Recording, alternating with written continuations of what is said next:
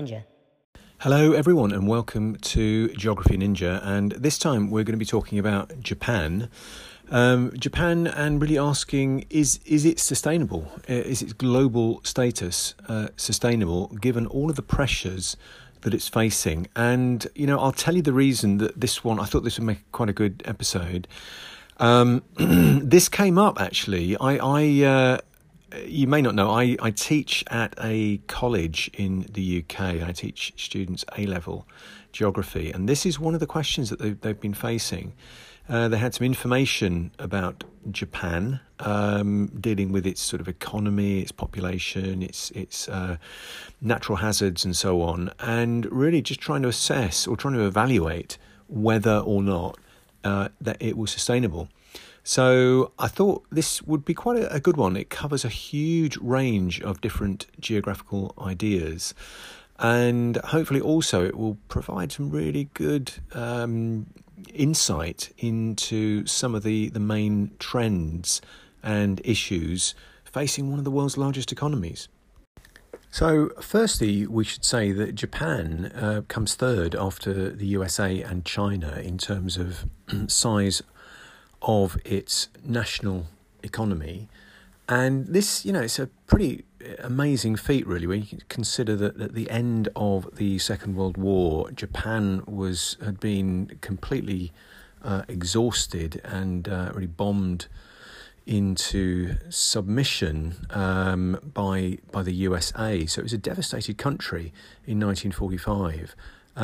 But certainly by around 1980, it was you know, a huge economic power, exporting tremendous amounts of product. I think it's only in recent years that China has overtaken it in terms of its GDP. So, you know, for many decades, Japan has been up there as one of the world's top economic powers, which really does give it quite a lot of clout on the global stage. So it has been a very significant global power during that time period, certainly for the last 50 years or so. And of course, one thing that we do know is that global power is not just static, it does change over time. It's a very dynamic process. Geographers have got lots of different models and theories that we use to try and analyse this sort of global level of change. You know, Japan is definitely up in that top tier of countries at the moment. Is it always going to remain so? That really gets to the heart of what we want to talk about in this particular podcast. All right, then, well, let's just start off with a little bit of background on Japan. So first thing to say is that we've got about 127 million people living in Japan, and over a quarter of that population live in the greater Tokyo area, which is on the largest island of Honshu. Now, the population density in Japan equals 340 people per square kilometre, which makes it one of the most highly densely populated countries on the planet. And the other issue that Japan has is its prevalence of tectonic hazards. So we're talking about earthquakes, active volcanoes, the risk of coastal flooding, severe coastal flooding from tsunami, which can often be caused by submarine earthquakes. So we've got all of these potential threats to Japan. In fact, it's got 110 active volcanoes, and, you know, earthquakes have been part of its history. Certainly over the last 100 years, there have been some pretty major Japanese earthquakes. So the one that I always remember, because there's a fantastic exhibition in the Natural History Museum in London, is the Kobe earthquake of 1995. And if you're ever in London and you go to the Natural History Museum, there's an earthquake simulation. You sort of walk into a Japanese supermarket. You've got things on the shelves. pictures around the place, and then suddenly the ground starts to shake and the things on the shelves start to move around. It's trying to simulate the experience of an earthquake. And that's probably the first one I ever got to know when I started getting into geography. But, you know, other ones have occurred as well, particularly one back in the 1920s that devastated most of Tokyo. So Japan has had to deal with constant sort of multiple threats from natural hazards in a series of islands that have very high density population. And when those two things go together, you really have the recipe for potential disaster happening. Now, alongside all of that, so you might think, well, you know, geology is really interesting then in Japan. Well, it is. However, Japan has very few natural resources, so no real natural mineral resources in Japan. So it's highly dependent on imports from overseas. So maintaining those sort of trade relationships with other countries, you know, exports lots of manufactured products, but it is almost completely dependent on being able to import those raw materials needed for manufacturing production.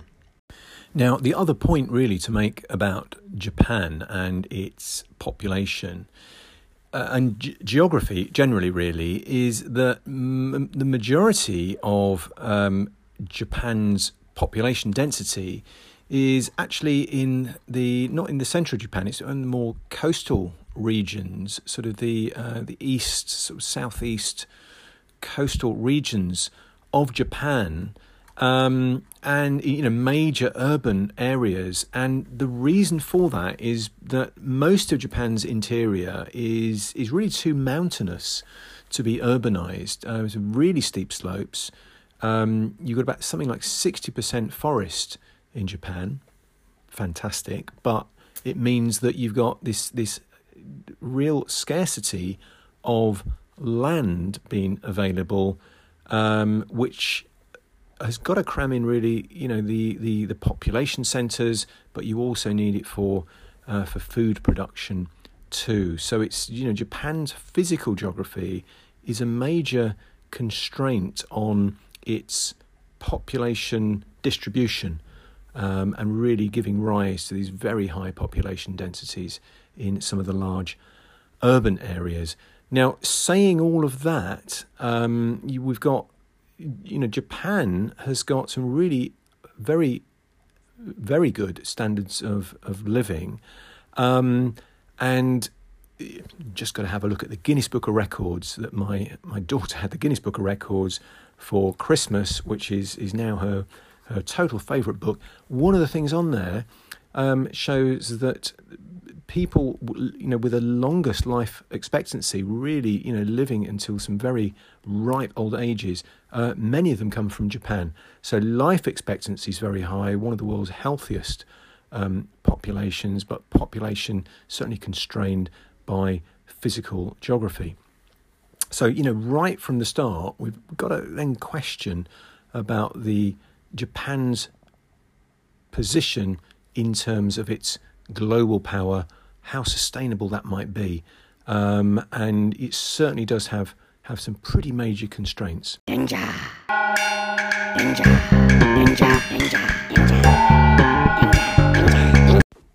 Okay, so while we're on this theme of population, one thing to point out straight away with Japan is that it is in the position of having a declining population.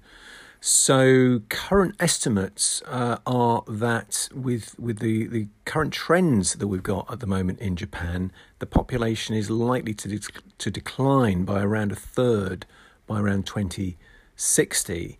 And the reasons for this really are that Japan has quite low fertility rates. So very, you know, small numbers of babies being born to each family. So below what demographers would call the replacement level. So that's one aspect. So looking at any sort of population projections for Japan sees the sort of youth population in quite rapid decline over the next few decades. Certainly fewer in a much smaller proportion of Japan's population been made up of ages, from baby age up to about 14 or so. What is likely to grow over the next few decades is Japan's aging population, so it's 65 plus population. So really looking, the current estimates are by about 2060, we're going to have something in the region of 19 million over 80 year olds in Japan. Now this is all again, this is this is all just about birth rates, death rates, aging population, so on. If we factor in also the migration situation for Japan, there has been a cultural resistance to wanting large-scale immigration to Japan to compensate for any decline in the Japanese population.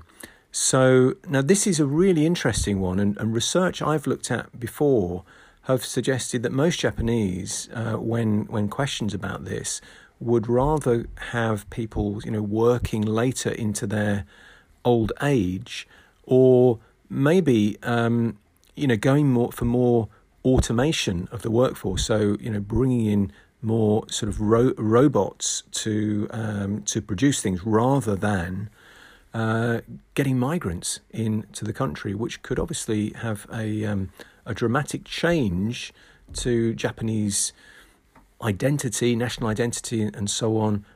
Certainly very resistant to do that. So with that, just looking at the demographics for Japan, what does that mean? Does that mean, is Japan sustainable in terms of its declining population? Can they compensate? Can they overcome that by, like we say, robotization of the workforce? Is that possible? Okay, well, the other thing we need to look at really is the plate tectonics around Japan, and the prevalence of natural hazards such as earthquakes and tsunami and so on. And we can call Japan is really an archipelago, so it's this sort of it's a chain of islands. Now, where Japan sits, it's on the edge of what geographers sometimes refer to as the Pacific Ring of Fire. So, in other words, this sort of outline made by the Pacific Ocean, the coastal regions, where there is a really high number of tectonic events, including volcanic eruptions and earthquake events. Now, the data that we have here is that apparently 20% of all global earthquakes with magnitude 7 or higher, and this is on the moment magnitude scale. These are major earthquakes. Magnitude 7 or greater is a major earthquake. The 20% of them occurring in and around Japan.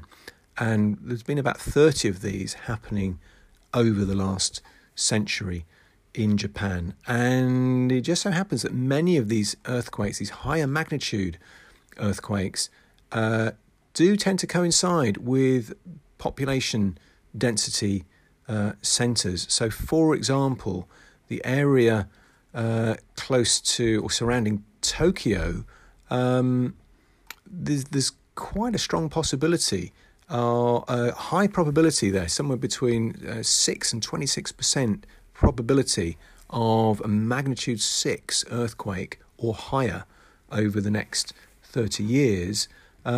Further along the coast as well, of Japan, so moving to areas around sort of Osaka, Kobe and so on, the probability of that high magnitude earthquake tends to rise. So where we're looking at these, forecasting maybe where the next big earthquake might happen, you have got that sort of coincidence with where you've got these high density populations. So certainly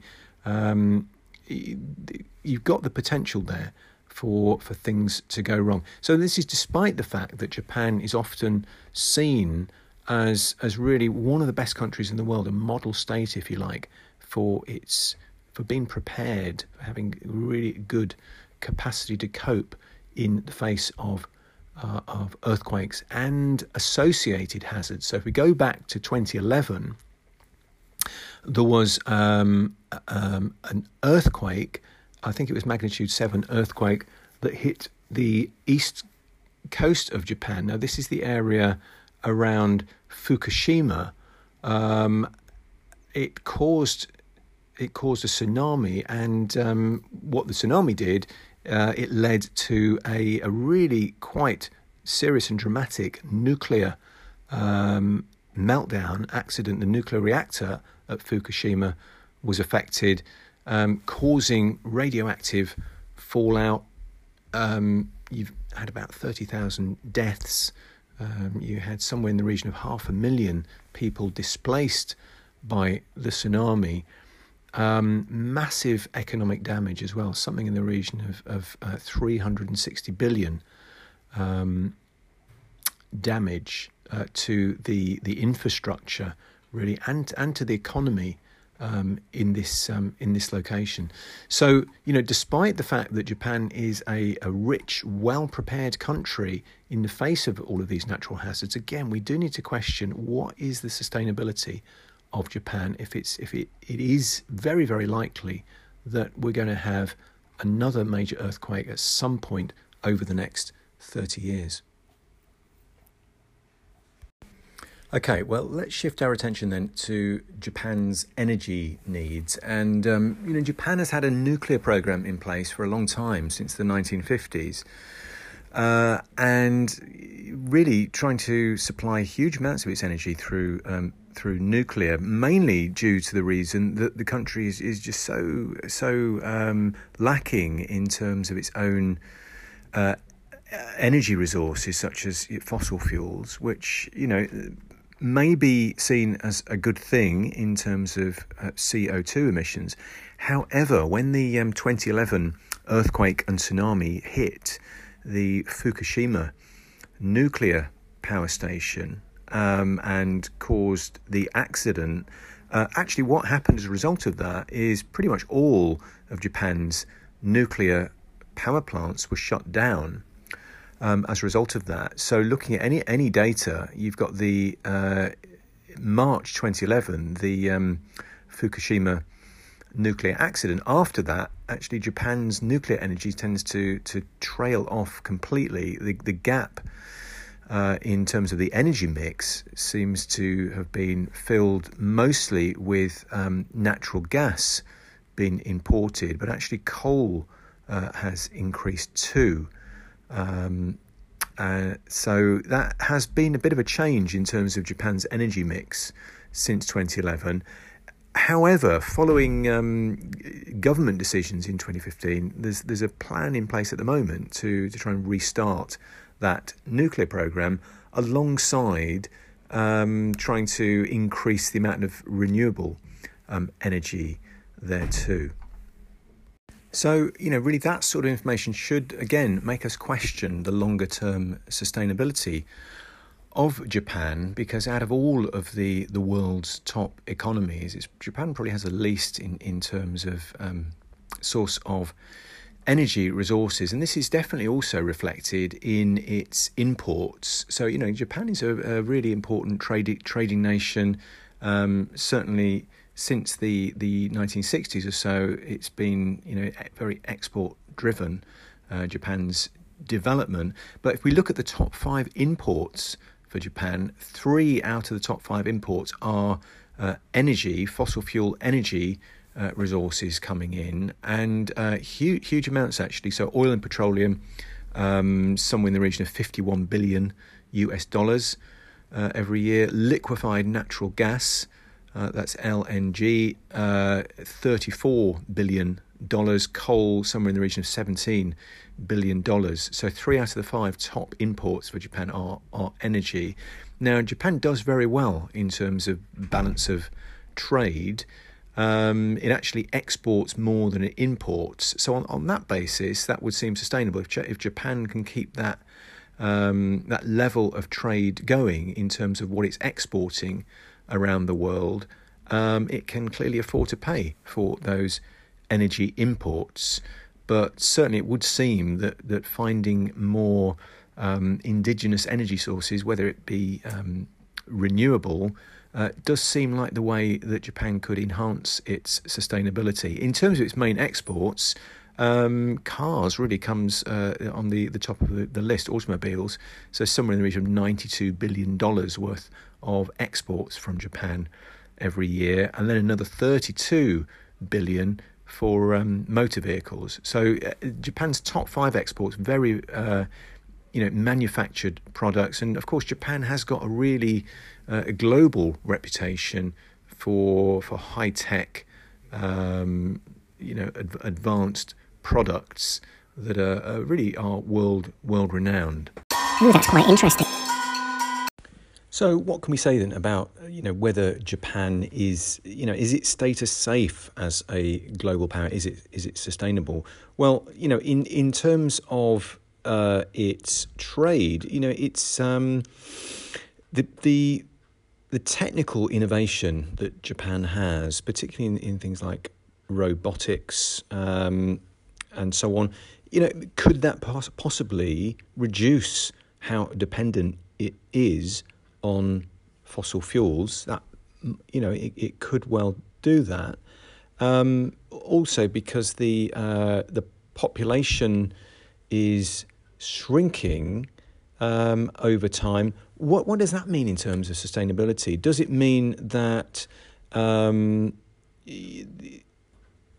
that would have been spent on providing for a larger population can be invested in other areas instead? So it's not a clear-cut conclusion on this one about Japan's sustainability. But saying that, we have got Japan has got some very powerful neighbours. So South Korea, China definitely are in competition with Japan. They're all going after export markets.